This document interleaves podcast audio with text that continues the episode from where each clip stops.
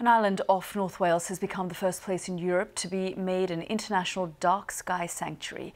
Bardsey Island joins only 16 other sites around the world to meet the strict criteria which requires areas to be exceptionally dark and remote, giving them the world's clearest night skies. Nia Ceres reports. As the sun goes down, Llynlly's sky comes to life, and the International Dark Sky Association agree that it's something pretty special. This is the first dark sky sanctuary in Europe. There are only 16 others worldwide, and they all have to meet strict criteria.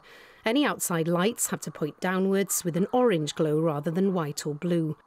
Rhan mawr arall o'r cais oedd monitro yr awyr dywyll. Mi fyddai'n parhau i wneud hynna yn defnyddio yr teclyn bach yma.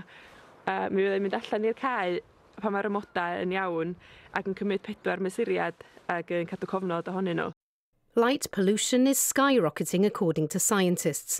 In the last 12 years, the night sky has brightened by 10% each year.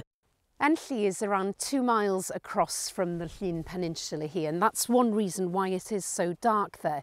The mountain on the island stops most of the light from the mainland, and the biggest source of light pollution comes from Dublin, which is 70 miles away across the Irish Sea.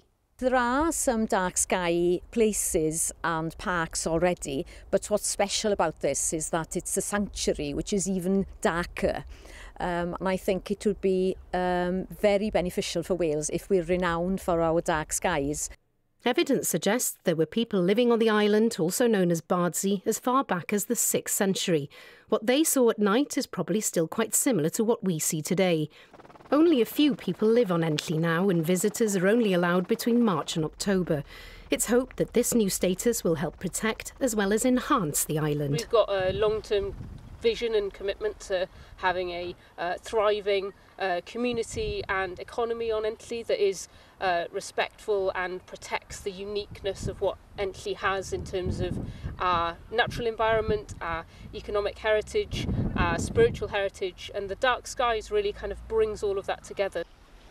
Llynlly is certainly unique, and the aim is to celebrate its dark skies and special qualities for years to come.